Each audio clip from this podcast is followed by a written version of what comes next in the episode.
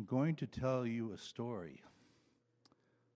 A sower, a sower went out to sow, and it happened as he sowed that some seed fell by the wayside, and the birds of the air came and devoured it.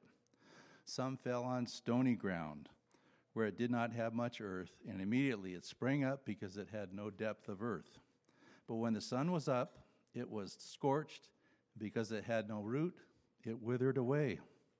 And some seed fell among thorns, and the thorns grew up and choked it, and it yielded no crop. But other seed fell on good ground and yielded a good crop that sprang up, increased, and produced some thirtyfold, some sixty, some one hundred. James. What does the story mean? The seed is the Word of God. In the beginning was the Word, and the Word was with God, and the Word was God.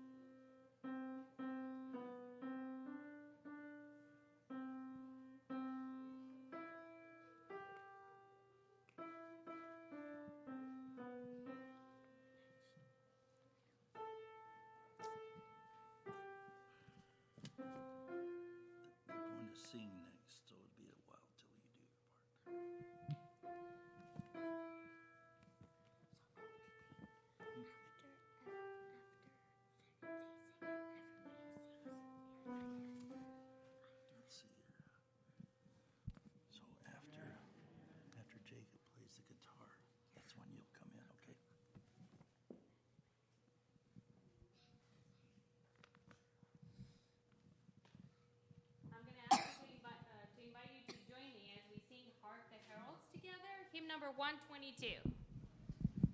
122, Hark the Heralds.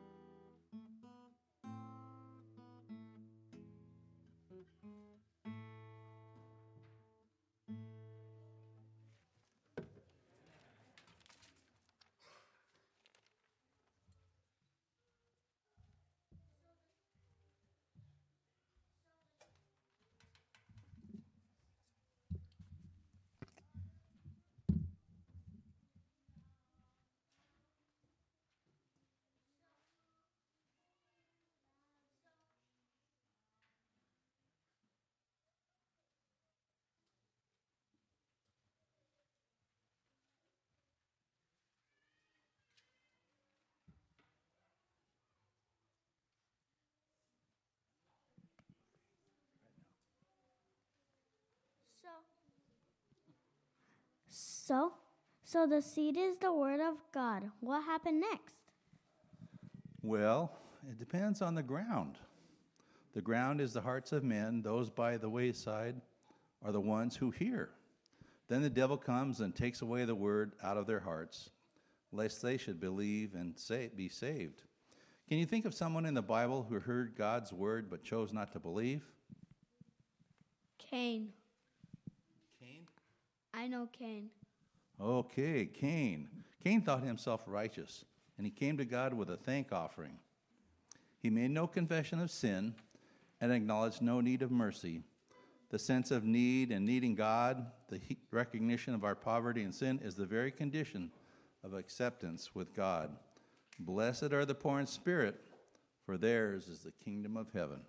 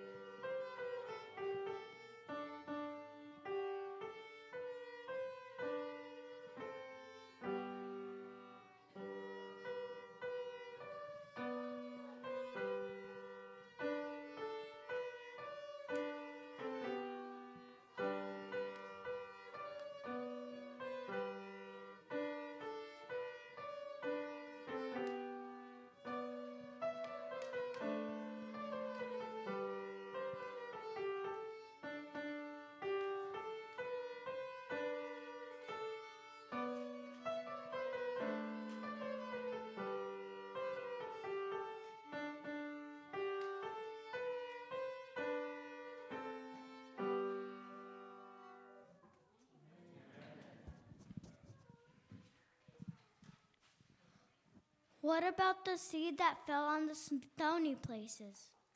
This is he who hears the word and immediately receives it with joy. Yet he has no root in himself, but endures only for a while. For when tribulation or persecution rises because of the word, immediately he stumbles. Can you think of someone in the Bible who believed God's word, but then when hard times came, he got scared and he didn't follow God? James, who was that? Saul. Saul. When the Philistines gathered together to fight with Israel, 30,000 chariots on 6,000 horsemen, and people as the sand on the seashore. Samuel had told him to wait seven days, and he would come to bring an offering. But when Saul saw he wasn't coming and the Israelites were scared, Saul offered the burnt offering. Yes, and as soon as he presented the burnt offering, Samuel came and said, What have you done? Did Saul listen to God's word? No. Saul did not keep the commandment of God. He did what he wanted. This world is not our own. It's not for us to do as we please, want, but to do what God wants. Jesus was a perfect example of doing what God wanted him to do.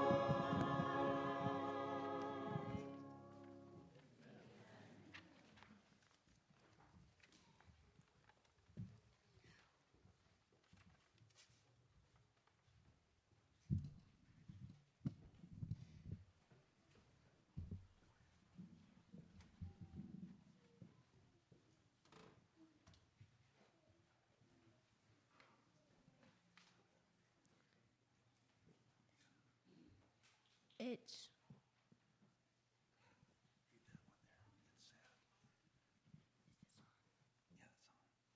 It's sad that Saul ended up not following God because he was scared. What about the seed that fell among the thorns?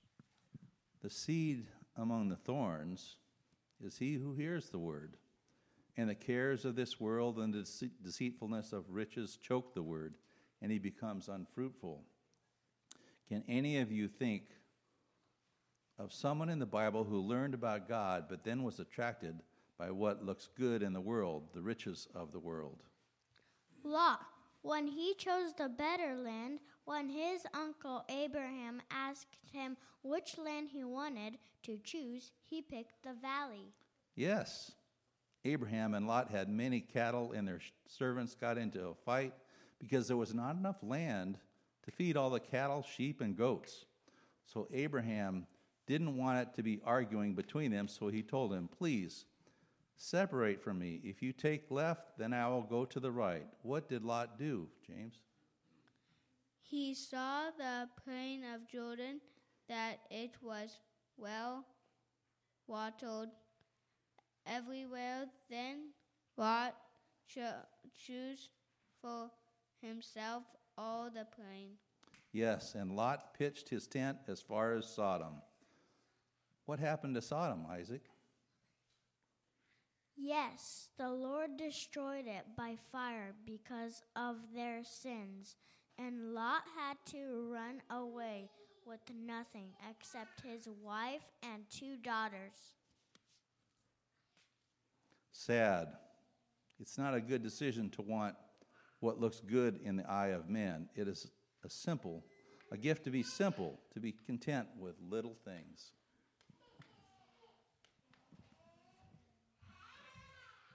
Since we're talking about giving, we're going to invite the children's to go in the back and pick up the baskets for the little children's offerings. No, no, you can stay there. Or did, did you want to do that? You can go do it if you want.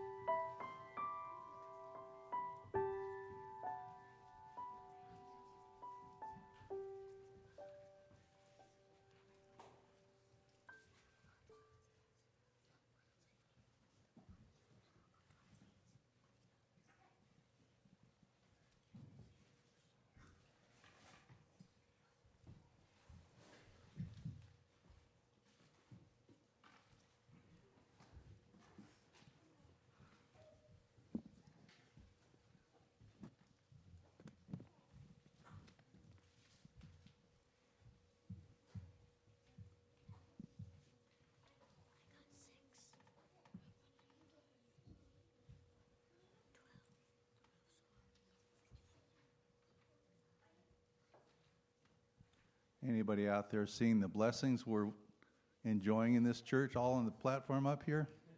Amen, huh? Okay, James. What happened to the seed that fell on the good ground? Well, let's see. Can someone read me for me what happened? How about you, Isaac? He who received the seed on the good ground is he who hears the word and understands it. Who ended Indeed. who indeed bears fruit and produces some a hundredfold, some sixty, some thirty. Yes, just one weed of kernel. A plant grew that in turn brought several kinds of fruits and seeds. What are you guys going to do with everything you know about Jesus? Together. We are going to tell others about, About Jesus, we're going to let our little light shine.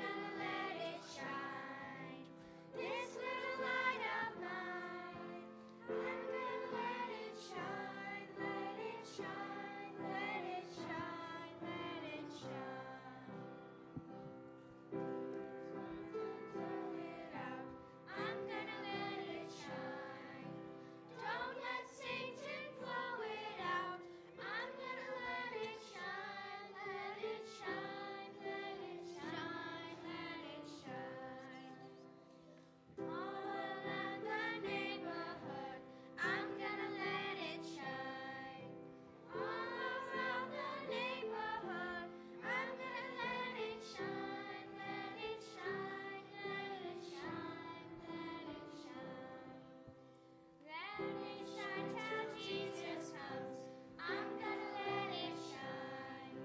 Let it shine till Jesus comes. I'm gonna let it shine. Let it shine, let it shine, let it shine.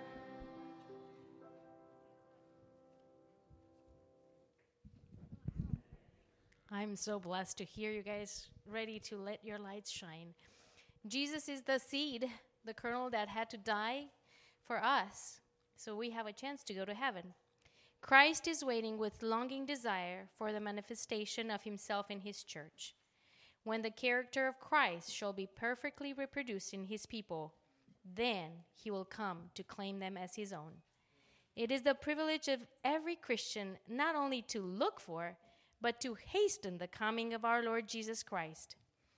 I'll invite, I'll invite you to sing with, me, with us as we embark in the mission to tell others about Jesus. We're going to sing Go Tell It on the Mountain, the first verse.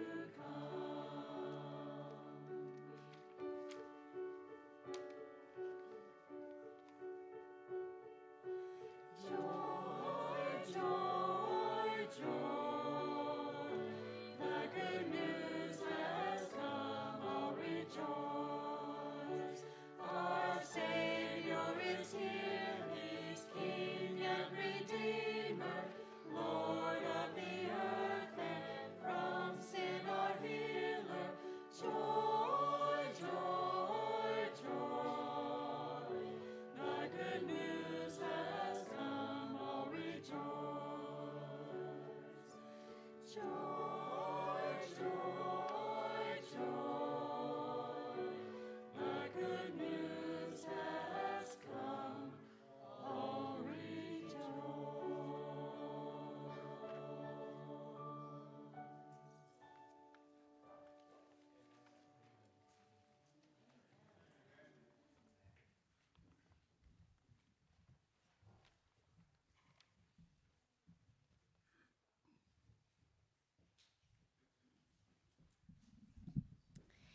At this point, we'll have our scripture reading.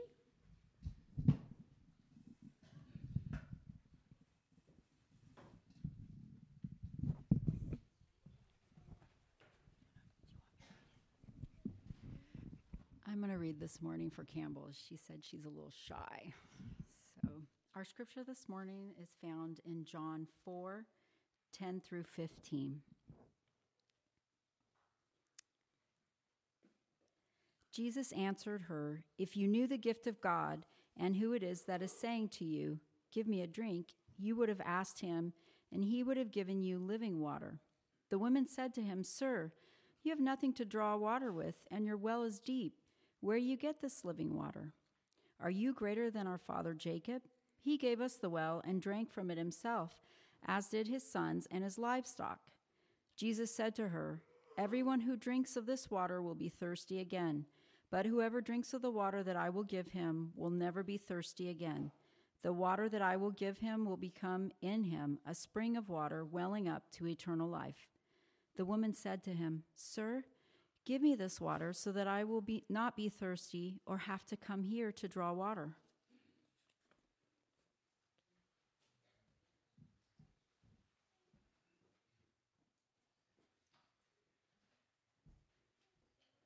All right. Good morning, everyone. Happy Sabbath. Wow, I, I wasn't expecting a feast when I came this morning. Pastor Doe hid something from me. He didn't tell me there was going to be a feast. But I've been so mightily blessed, and uh, I'll take this one up here. I've been so mightily blessed this morning uh, by this beautiful uh, presentation. In fact, I feel like the message has been preached, and uh, we could technically go home. Uh, I don't know that Pastor Doe will, uh, will be pleased because uh, he asked me to speak. But, um, but so, uh, suffice it to say that um, we have been blessed this morning. And thank you, children, for, uh, and, and, and adults, for this beautiful presentation. I understand now why God wanted me to speak the message I'm going to present this morning. Um, because um, I, I already had my message that I was going to preach today. It was a message I preached at, a, at a couple other churches in, in the past. In fact, I preached the same message a month ago, um, and I was going to preach that message today because I figured they never heard it yet. And uh, I was in Maryland uh, last weekend. A week ago today, I was in Maryland, and actually, it was on Sabbath. And somehow, uh, out of the blue, the Lord impressed upon me, you are going to be preaching a different message. I'm like, God, you got to be kidding me. Uh, you know, as you all know, I'm Ray Ford. I, um, I don't know how many of I met some of you last time I was here. We've been here once. My family is back there. My wife, my son, uh, my daughter was up here singing with the group, and um, we're here. We moved here from um, Arizona. Uh, it's kind of a temporary thing as, as far as we're concerned um, to attend. Uh, I, am doing the master's uh, program in theology, or we call it the BMW program, Biblical Missions and Wellness, at Weimar. And of course, uh, so, know, I, I, know people here, you know, that uh, some of us are at Weimar. And uh, so my family came up with me. And so please be sure to, to, um, to shake our hands. but, um, but I don't remember seeing so many children when we came the last time. But, but bless your heart, this is a growing church, a church that will never die as long as the children are kept here and active, involved. So I was in Maryland and uh, sitting there, and, um, and the Holy Spirit impressed upon me that I am going to be speaking a different message. And the reason why I even brought the Weimar stuff is because I, um, you know, you all know it's finals, right? Um, now, I am not your traditional student. I have been in the workforce for, for quite some time. But the Lord somehow decided that uh, I, I, have preached, you know, across the world. I've, I've, I teach and, and all kinds of stuff I do. But the Lord said, no, no, no, we, you need to be here. Okay, and that's a whole other story how that all happened, but, um, but we're here. Okay, and so it's finals time and it's exams, right? It's hard enough to be, for me to be back in school and to be in class and sitting and, and having to force myself to study. It's been a struggle since we've been here since August. But, um, but I'm like, God, no, we're not going to do another message. We're going to do the message that I already said I'm going to do. I believe that's what you told me to do from way back when. And it's finals, and the kids have Christmas programs all week long and I was in Maryland last week. I don't have time. I need to prepare for finals. And God left me alone. Pastor Doe texted me for all the bulletin information. I said, Lord, so here we go. I'm going to send it to him with the message of the, the title of the message that I preached before. And he says, No, you're not going to send it to him. And I fell on my knees. I said, God, let's talk. I prayed and prayed and I prayed. And the message that I I put on uh, the, the, text to Pastor, um, Pastor Doe was the message that I have never preached before and that he wanted me to preach. So somehow, we th- and I, ha- I do a Bible study on Zoom also on Thursday evening, every Thursday on, on the book of Romans, and I was tempted to cancel that. I need a chance to prepare for all this stuff. And the Lord said, No, you're not going to cancel it. And thank God we didn't cancel it because my wife will tell you what a mighty work God did that day, that evening a mighty testimony that came out of that from one of the attendees. But that's a, a story for another day. But now I could see why God wanted us to talk about the gift of God. Because what exactly you guys did today so far is exactly what the message is about. And the other message would have not fit in any kind, I mean, you know, you could always make it fit. But it was definitely this message that God wanted here to preach today. So for that, I say, Lord, again, pardon my unbelief and do your mighty work in me today. So we're going to talk about the gift of God and the gift to God, right? And so, um, you know, I, I heard through the grapevine that you guys, well, you know, I've been here before too, but I heard that you guys finished church at 2.30. So I think we, we, we, we, I think we are good to go. I think we are good to go. We're good to go. So let us, let us, let us pray. And by the way, I have my little light here because this is what it's all about. And I brought it up here with me to remind me that it is not about me. I am just a reflection of His light. Let's pray.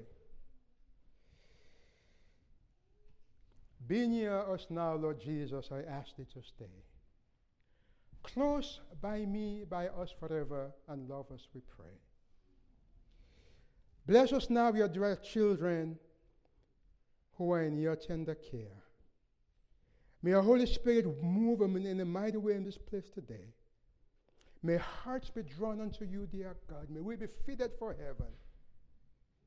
That one day when you come, you will take us to be with you forever. We thank you for all that's been done here today, and now we wait upon you to give meat in due season. For Jesus' sake. Amen. So the gift of God and the gift to God. So why why the gift? Why the gift? Well, well, if you follow with me on the slides, I have pretty much everything on the slides. The Bible says, and, and please follow in your Bibles too. Don't don't don't take for granted what the preacher puts on the slides. The Bible says in the book of, um, of Genesis, chapter 3, and we pick up from verse 6. So when the woman saw that the tree was good for food, for what? For food, that it was pleasant to the eyes and the tree desirable to make one wise, she took of its fruit and ate. She also gave to her husband with her, and he ate. Then the eyes of both of them were opened, and they knew that what? They were naked, and they sewed fig leaves together and made themselves coverings. My friends, fig leaves Fig leaves. I know, I know you all know about fig leaves. Fig leaves do not work. But fig leaves we use to cover our nakedness. They knew they were naked. They knew they have lost the glory of God. And now they needed to cover them, um, themselves up. But you see, my friends, in verse 23, what do we read? Also, for Adam and his wife, the Lord made tunics of skin. And that's the gift. The fig leaves are what we do for ourselves. The gift, the tunic of skin that God gives us to cover us. You see, my friends, self righteousness doesn't work. Self righteousness is what Adam thought he had. He said, No, no, no, no, no, God, I'm righteous. It's this woman whom you give me. She's the one to blame. And the woman says, Whoa, whoa, whoa, whoa, whoa, hey, buddy, I'm righteous. It's that serpent whom you put in this garden. Why did you allow him in this garden? I'm righteous. What were they really saying? They were actually saying that they're righteous and what? And God, but God is not righteous. Can you imagine? They were blaming God that he wasn't righteous. He was the cause of all this, this bad stuff. But God gave them the gift of his love. He gave them a skin of tunic. How did God get that skin of tunic? Well, I'm sure you all know the answer. And we're going to talk about that today. You see, my friends, fig leaves would not work.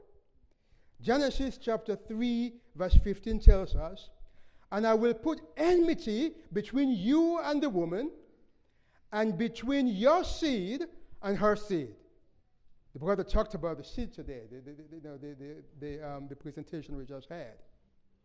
The seed will bruise your head, talking to the serpent, and you shall bruise his heel. This is a very familiar scripture to Adventists. So the question I have for you today is when God put enmity between the woman, yes, and the seed of the woman and the devil, between them, was there enmity before God put that enmity between the woman and her seed and the devil? Was there enmity before that? It's a trick question. Yes, there was enmity before that. Where was the enmity? The enmity, my friends, was in these two who now we are blaming God that God was not righteous. They now had enmity towards God and love towards self. Do you call that enmity? That is enmity. They had enmity. They hated God now. Yes, they hated God. Because self love of necessity hates God. But God took that enmity. he covered them with tunics of skin. And he took that enmity and he placed it where it belonged between man and the enemy, the true enemy. And so we read in Matthew chapter 3, verse 21 and she will bring forth a son. A what? A seed. Right? That's the seed. And you shall be and you shall call his name Jesus, for he will save his people from their enmity towards God. Yes? From their self love to God's love. See, my friends, Isaiah prophesied the prophecy that we're going to read right now in Isaiah chapter 9. For unto us a child, a seed is born. Unto us a seed is given, a son is given, and the government will be upon his shoulder, and his name will be called Wonderful Counselor, of the Mighty God, the Everlasting Father, the Prince of Peace. Today we're going to talk about, we're going to focus on the Prince of Peace. You see, because enmity requires what? Peace, right? If there's enmity and you desire for the enmity to get away, you require peace. But since we of ourselves do not make peace with God, well, God must make peace with us. And so came the Prince of Peace. So, what do we see, my friends? What do we see? The Bible tells us in Psalm 8, verse 3 When I consider the heavens, the work of your fingers, the moon and the stars which thou hast ordained, what is man? That you are mindful of him, and the Son of Man, that you will visit with him. We see God as the creator of the heavens and the earth, the one who made all the things, and yet, and yet, he will visit man. We see him as creator, and suddenly, we see him in the womb of a woman as a little baby. Isaiah 49, verse 15 Can a woman forget her nursing child and not have compassion on the son of her womb? Surely she may forget, but, but, I will not forget you. Isn't that beautiful? The whole Christmas story that was just shown to us is the story of I will not forget you. I will remove the enmity. Oh, friends, we are told that the angels appeared to the shepherds as they watched their flock by night. And they declared, I bring you good tidings of great joy, which shall be unto all people. For unto you is born this day a Savior, which is Christ the Lord. That's right. Unto you. Who is the you? Well, it is you. It is me. When we, who are we? When we are in the world. And he is born into the world for all people, a Savior today. And the angels burst out in song Glory to God in the highest, and on earth peace and goodwill towards man. That's the all. That's the you. That's the all people. Oh, my friends, wonder, O heavens, and be astonished, O earth, that the God of heaven, the creator of the universe, will condescend and enter into a womb of a little lady and become as a little child. Ah, beautiful story. The story of Christmas. My friends, to demonstrate our story today, we're going to look at the woman from the scriptures, from John chapter 4, that our dear uh, sister Campbell's mom read so beautifully for us. And Campbell, thank you for coming up with your mom. My friends, we know the story very well. The Bible tells us that Jesus Christ said, I need go through Samaria. Did Jesus Christ have to go through Samaria? Would any respectable Jew go through Samaria? But Jesus, was Jesus a Jew? But he said, I need go through. It's not like well, maybe I should go. No, no, no. I need to go through Samaria. I need to remove the enmity. Jesus came to man to remove the enmity and to reclaim man back to God. And so, my friends, he told his disciples, you know how you go, you know how sometimes, I don't know if any of you have experienced this, I have. You know, you come out of the plane, you go to baggage claim, and your bag is not there or somehow you miss your, your, your, you miss your flight, something happened, your flight, your, your, your baggage ends up in another flight, and you're in the next flight. Right? There's all kinds of things. I have been in a place where my baggage has been lost, and I'm traveling overseas. But then you get this call Mr. Ford, Joe, we have found your lost baggage. Please come and claim it. Jesus said, I need to go through Samaria to reclaim lost baggage. I got a call. I am here right now to go and reclaim my lost baggage. And so we read that Jesus Christ had this encounter with this woman. He is breaking down the middle wall of partition, you see, between God and man and man and man. The woman asked her, How is it that you, being a Jew, ask a drink from me, a Samaritan woman? For Jews have no dealings. There is a wall there, uh, uh, uh, if you don't know that. There is a wall between you and me. Jesus says, Woman, if you knew the gift of God, you know, consistently over the years, I have seen preachers and people just run over that. But there is where the meat is. Without that, everything else is not there.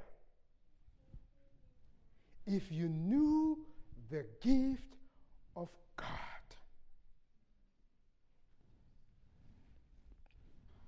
you would say to, to me, Give me a drink. You would say to, uh, you would have asked him, and he would have given you living water.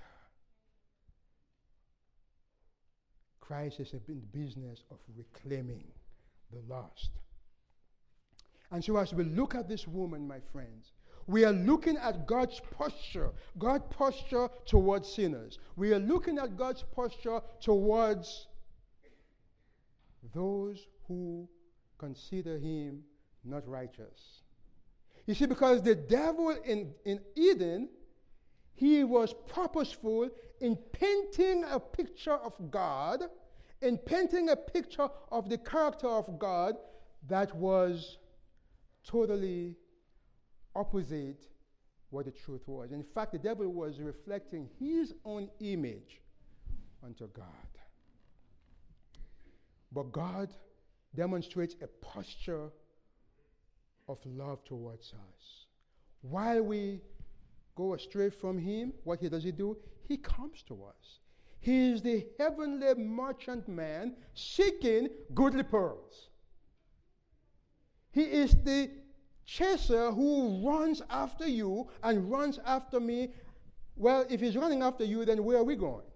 We're running away from him, right? so we read in Romans chapter 5, verse 8, but God, but who?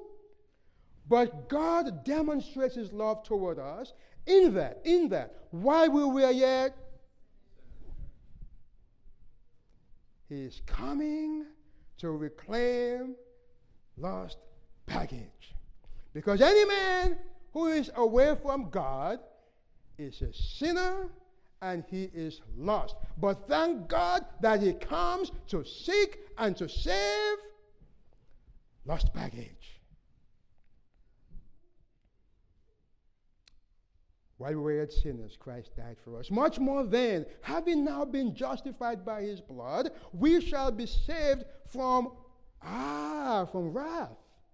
Because you see, lost baggage, if left unclaimed,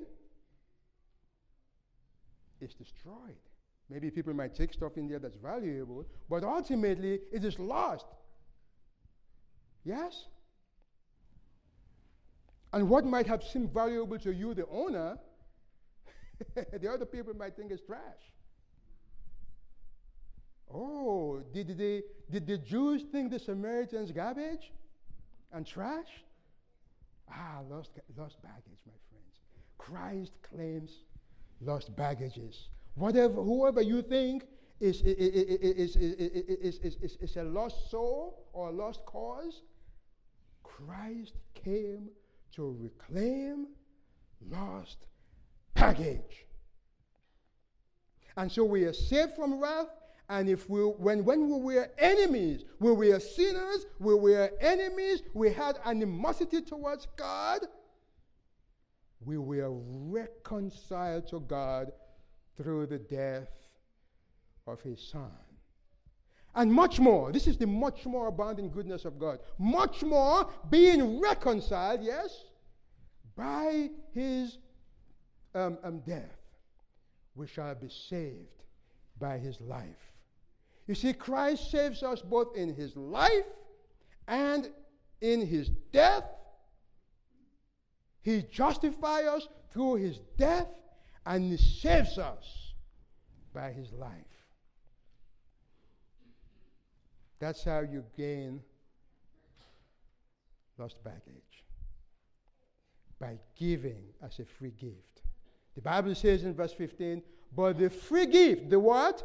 The free gift is not like the offense. The offense is what we have done. We are the offenders, yes?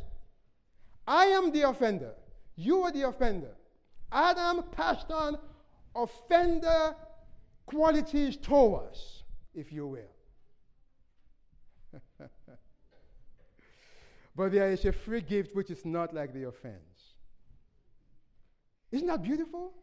Isn't that beautiful that God will consider us the offenders, the ones who were enemies towards Him? He would consider Himself as a gift towards us. What a God. We are reconciled to God through the death of His Son. Much more, much more. Having been reconciled, saved by His life. But the free gift is not like the offense. For if by the one man's offense many died, much more. In other words, this much more is so much greater, so much more abounding, so much more copious than the offense. So that when, when the much more comes, the offense is lost. You can't even see it. When the nakedness of man stands before God and he comes in humility, the much more abounding grace of God covers him. You do not see his nakedness.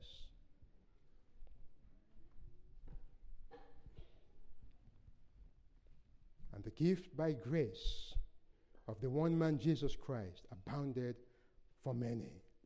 And the gift is not that which came through the one who offended or who sinned.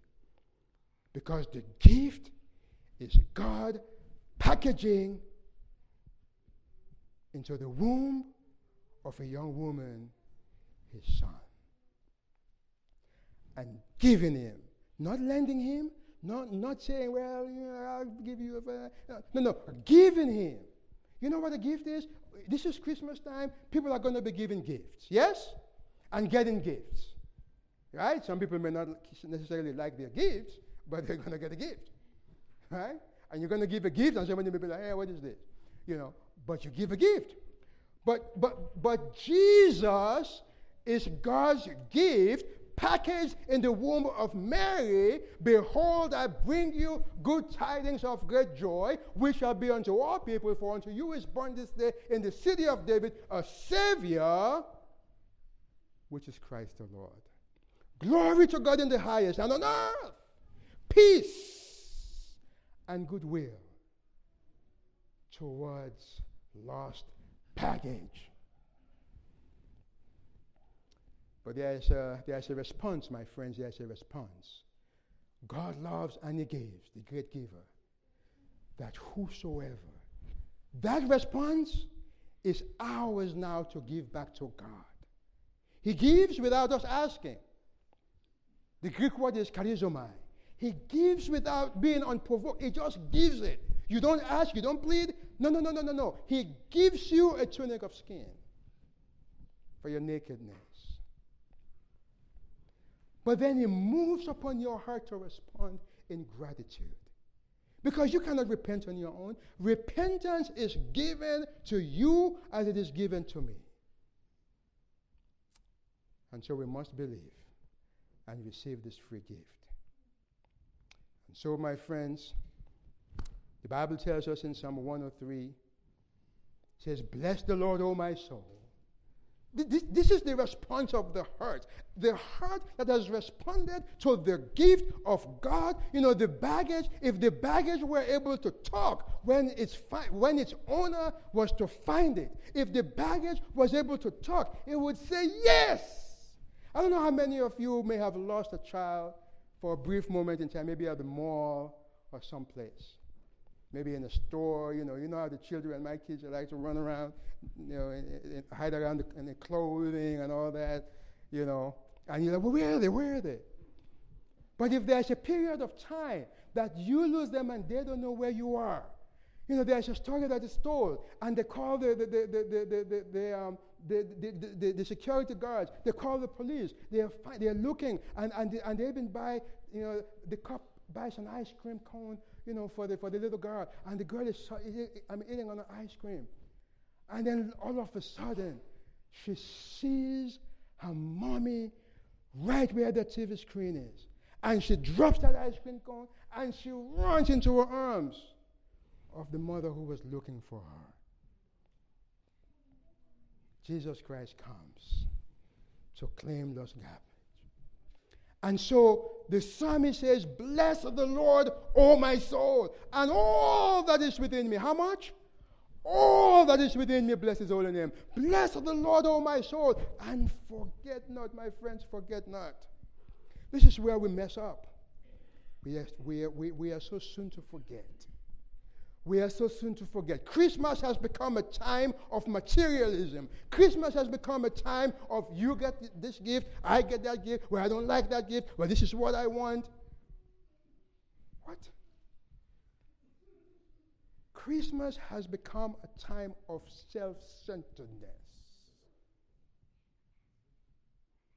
But how many times do we remember his benefits towards us?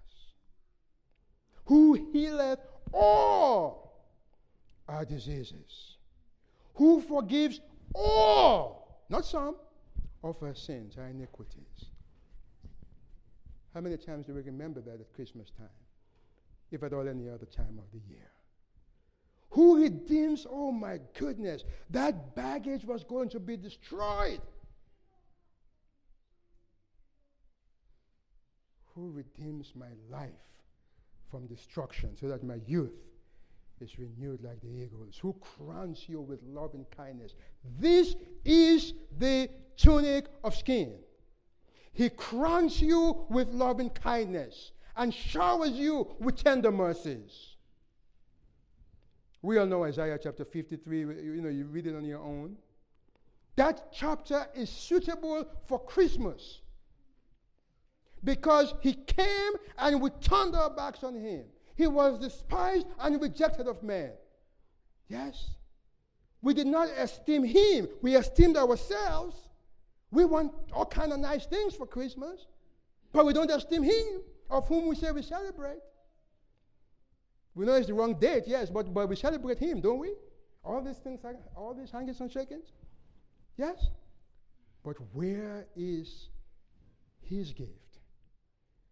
Are we blessing him today? The Lord pleased, it pleased God to lay upon him the iniquity of us all. And yet we walk away from him. We are happy to be on our own in fig leaves, in self righteousness, in doing my own thing, in filthy rags. Ah, my friends, John was so enamored. You know, John was some crazy guy, you know. John was some wacko. You remember his brother James and John, the sons of, of thunder? But John, with the patience and the mighty long suffering of Christ, bore along with him and took care of him and kept him close. Jesus keeps us close. And when it is all said and done, John said, My goodness, what manner of love is this? That the Father has bestowed upon me, claim it, that I should be called a child of God. Here's what she says in Steps of Christ, Sister White. The Father loves us not because of the great propitiation, but He provided the propitiation because He loves us. Sometimes we get this twisted. Well, I better make sure I do this, make sure I do that, and make sure I do the other thing, and then God would love me and accept me. Oh, sinful soul. Say, like Paul, O wretched man that I am. Christ has come to us. He has come to save us. He loves us so much that before we asked, there was a lamb that was slain from the foundation of the world. And where do we see him? Suddenly, we see him in the womb of a little lady. And where do we see him? We see him saying, I need go through Jerusalem, excuse me, to Samaria. Where do we see him? We see him telling that woman who was caught in adultery, I do not condemn you. I empower you now to go and sin no more. Where do we see him? We see him saying to the woman who had been stricken with an issue of blood, Daughter, daughter, be of good cheer. I'm reclaiming. I'm in the business of reclaiming. My mission, we're studying about mission to the world. My mission is to do the will of Him that sent me. The matchless love of God for a world that did not did not love him. The thought has a subduing power upon the souls and brings the mind into captivity to the will of God. It is a love that is infinite and a tender pity surpassing a mother's yearning sympathy for her wayward child. That's right. That's the love that He has for us. That's the love that He has for us. Well, what is God's intent? What, what, what exactly is God up to? Why is He doing all this? Why is He doing all this? Because He wants us to be righteous. You see, because God is righteous and we are not. Stop fooling yourself, Adam. Stop fooling yourself, Eve. You're not righteous. You're naked. Laodicea. You're naked, miserable, poor, and blind. Stop fooling yourself. Let me cover you. Let me cover you. Here's tunic of skin. Blood has to be shed for our covering. And so, my friends, we read in Philippians chapter 3, verse 8. And this is Paul now. Paul now reflecting on who he was before and who he is now now. Who who is now now uh, uh, at this time of his life. Yea, doubtless, I count all things. How many things? All things but loss for the excellency of the knowledge of Christ Jesus my Lord.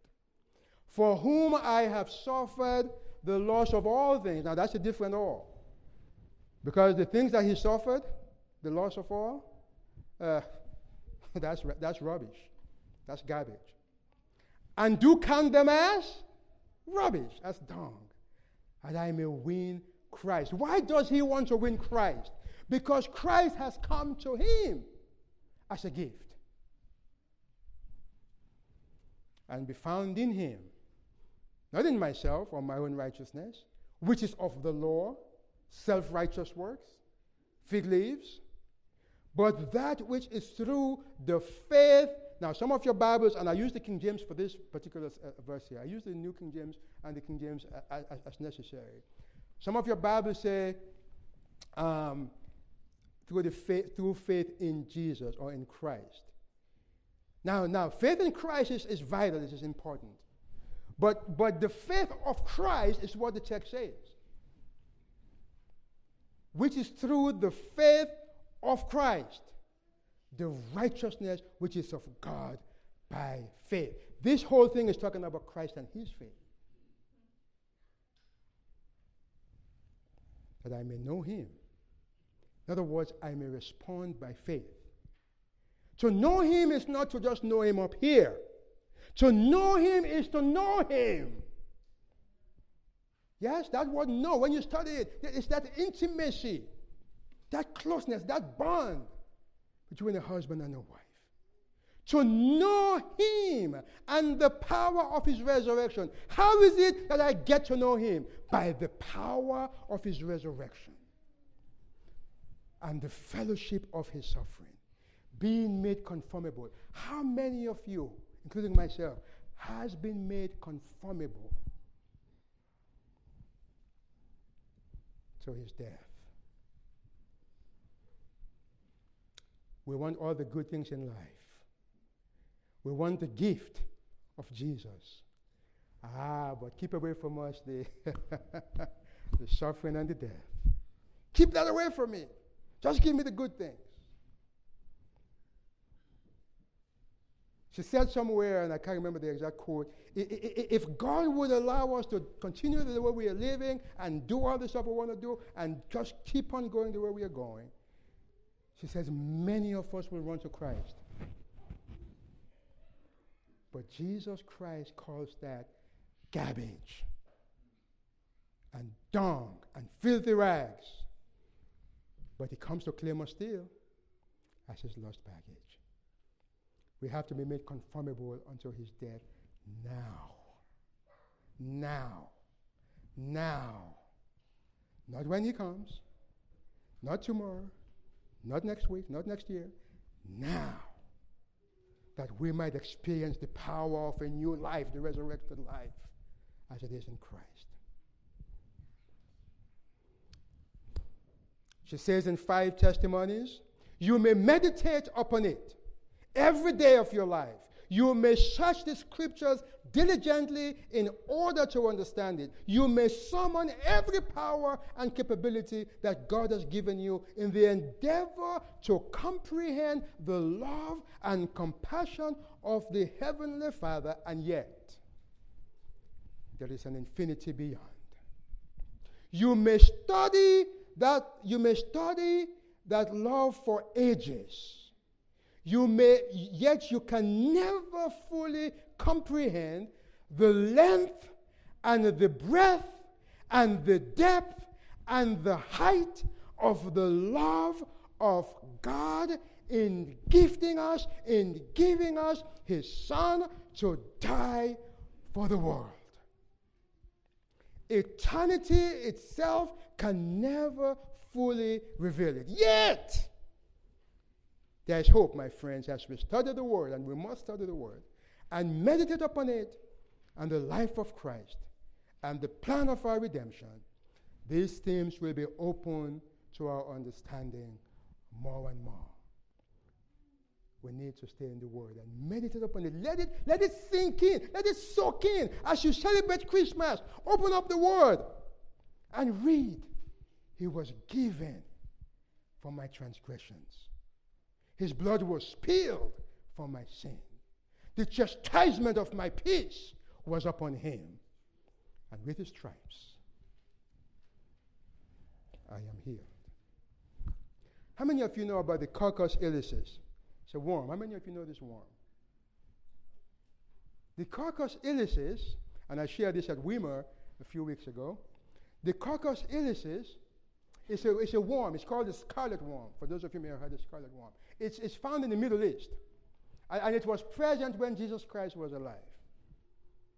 And this worm, God, God is amazing. God, God puts things in nature that He knows is going to use to teach us a lesson.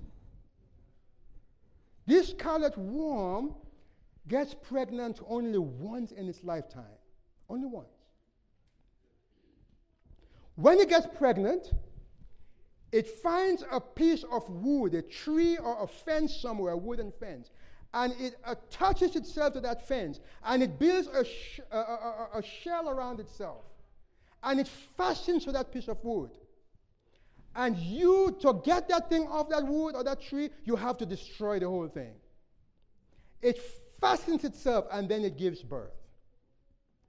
And after this worm gives birth, his children now, his babies who are under the shell, begin to feast off their mother. Begin to feast off their mother. And they feast off their mother, hallelujah, for three days. Study the worm. They used, they make dye out of, out of her, um, her, um, her a crimson uh, uh, uh, dye. They begin to feast on her for three days. And after three days, she dies away. And as she dies, as she dies, her tail is withdrawn into the rest of her body. And as it is withdrawn, it forms into the shape of a heart.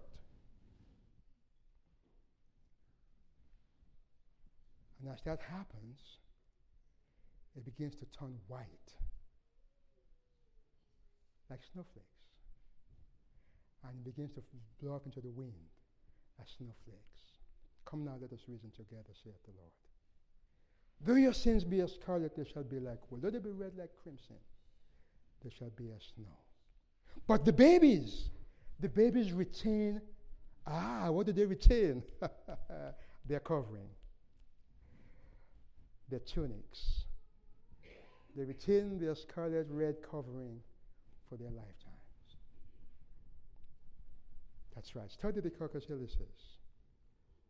Friends, our covering is of Christ.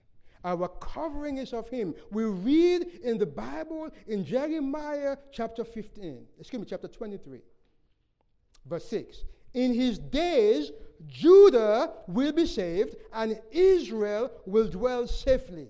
Now, this is the name whereby what? He shall be called.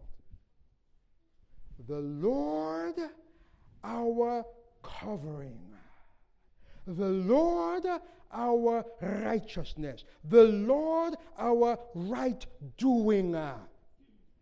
Of my own self I can do nothing. But this is the name whereby he shall be called.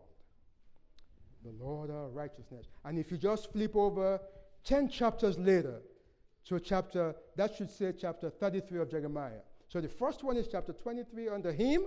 The one over there should be chapter 33. Excuse my, my mistake there. Jeremiah chapter 33, verse 16. So 10 chapters later from 23, and then just add 6 to 10, and you get to Jeremiah 33, verse 16. And now it's about us. In those days, Judah will be saved, and Jerusalem will dwell safely, and this is the name whereby Jerusalem shall be called. The Lord our righteousness.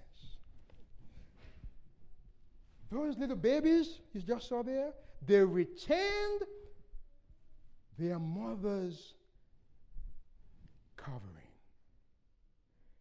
We retain by His grace, if we want it, His righteousness.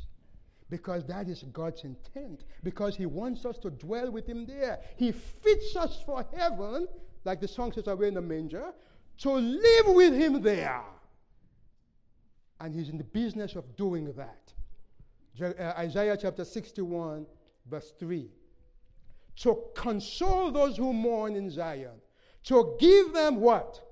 Beautiful ashes. That's what we have. We have, we have ashes. But it gives us beautiful ashes. The oil of joy for mourning, the garment of praise for the spirit of heaviness, that they may be called what?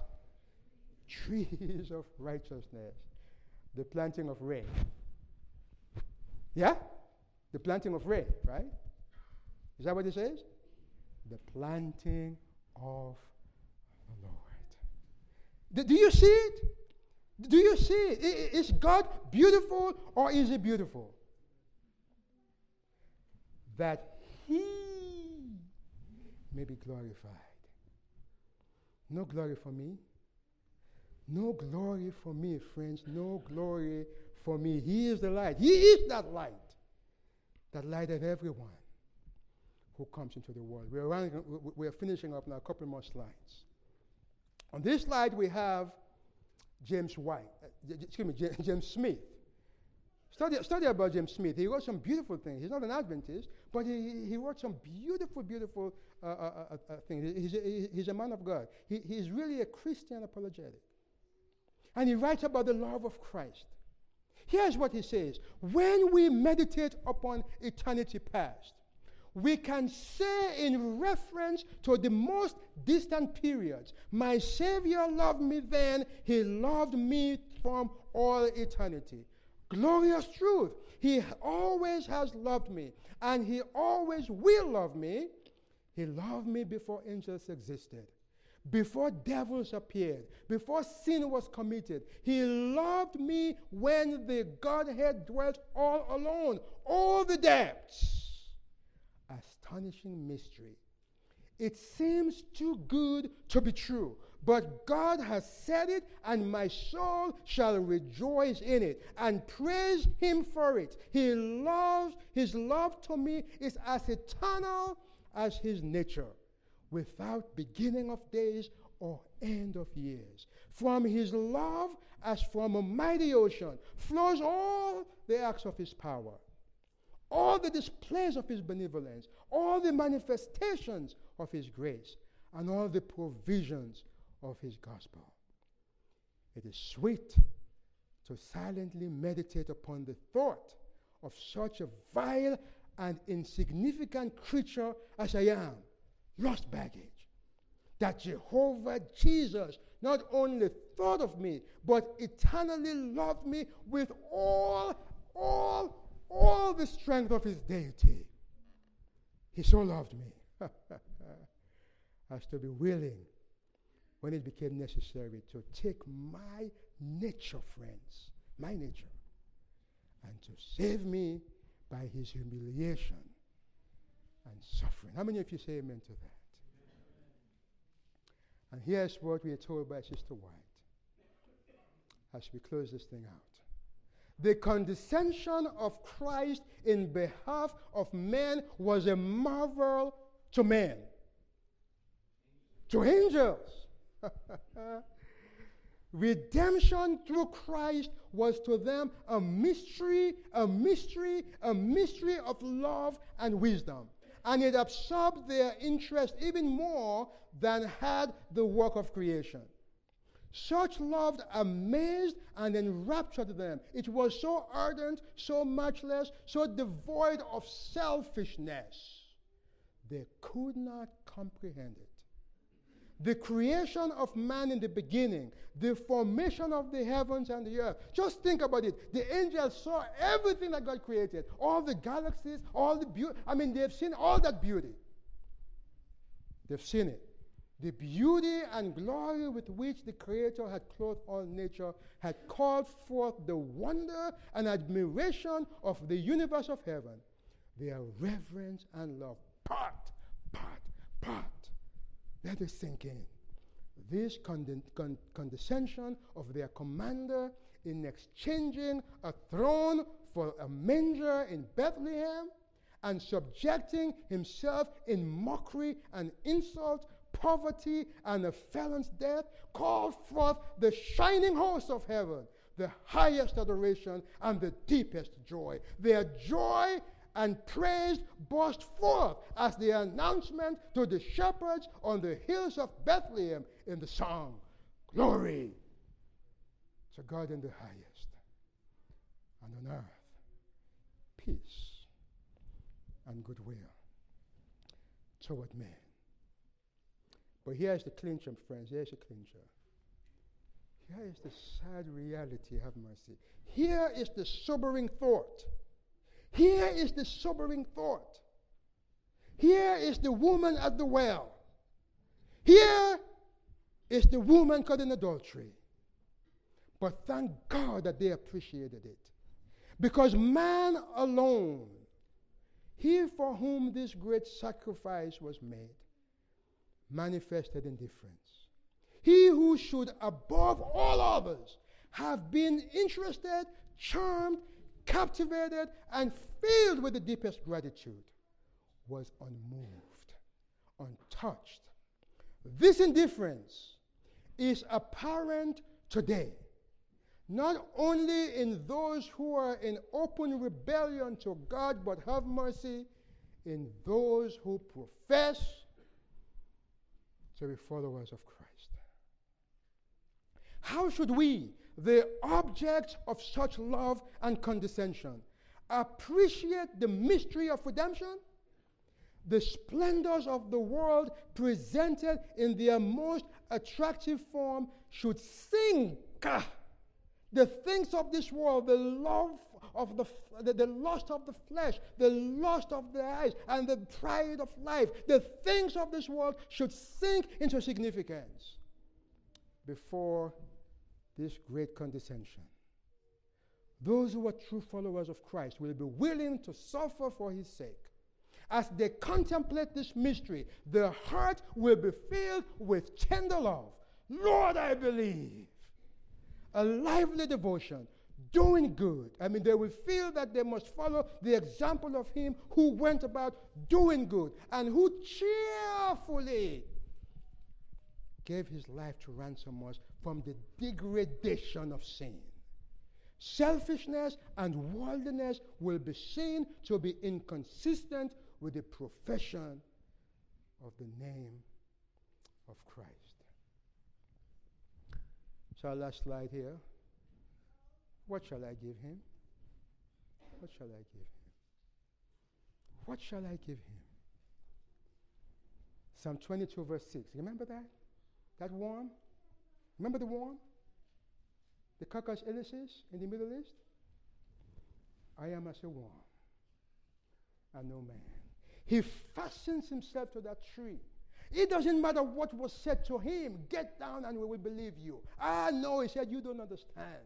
You don't understand. I came to reclaim you because you were lost baggage. You don't understand. You don't get it. I came to seek and to save you because you don't even know you were lost. I don't come to condemn. I am fastened to this tree, and all my life depends on this tree. I am fastened there because I need to reclaim lost baggage. I will spill my blood that you will be stained by it forever and forever. Who himself bore our sins in his own body on the tree, that we, having died to sins, might live for righteousness. Might live for what? Righteousness, right doing in Christ, by whose stripes where we are healed. And to know the love of God, the love of Christ which passes knowledge, that you might be filled with all the fullness of God. God's intent for you today, for me today, is that we be filled with all the fullness of Christ. How many of you today in this place want to experience that with me? God bless you. Amen.